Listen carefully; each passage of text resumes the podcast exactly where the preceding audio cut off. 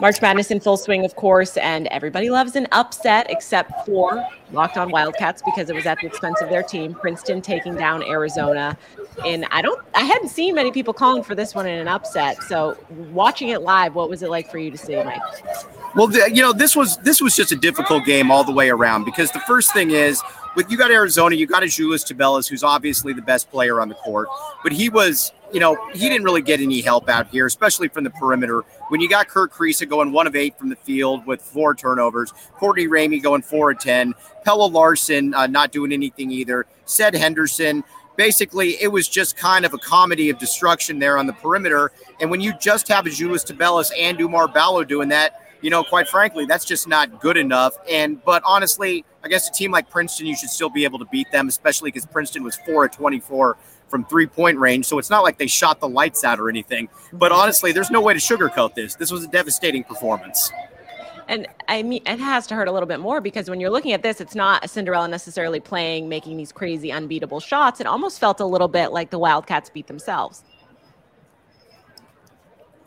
Yeah, very, very much so. And the, you know, the thing about this, and Tommy Lloyd was just talking about this a little bit in the presser, is that you know when when they're not hitting shots, when they're not, um, you know, they've got to find other ways to be able to get in there. They got to find other ways to be able to score, and they just weren't able to do that. And down the stretch, I mean, you know, watching it live, watching it on TV, this was a spot where Arizona just did not want they didn't embrace the moment. You see teams all the time that embrace the moment there, and they didn't embrace the moment. And not only did they not embrace the moment, they didn't. Uh, it didn't look like anybody wanted the ball. And I think when you're a top two seed, that's something you want. That's something you expect. That you want to be able to have a team that's going to embrace the ball, and they didn't have any of that when you look forward, obviously, you know, your top two seed, the talent is there on this team. Is it just veteran experience that they need a little bit more to kind of alleviate some of these concerns when they're getting into these high pressure moments and they're not coming through?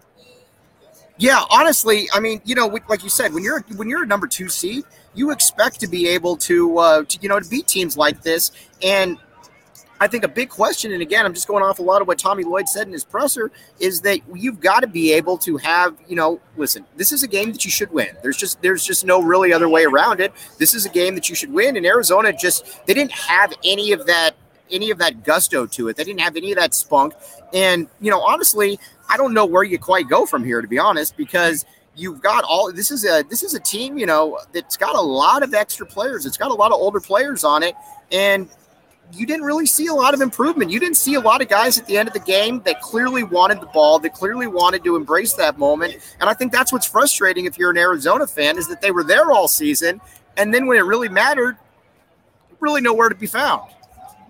Mike, we appreciate you. We know you're live there at the game, so you got to see it firsthand, and we'll get a lot more on Locked On Wildcats into a recap of what exactly went down and the whole season. Of course, check out Locked On College Basketball as well. All this part of the Locked On Podcast Network, your team every day. Okay, great. Thanks so much. Appreciate you.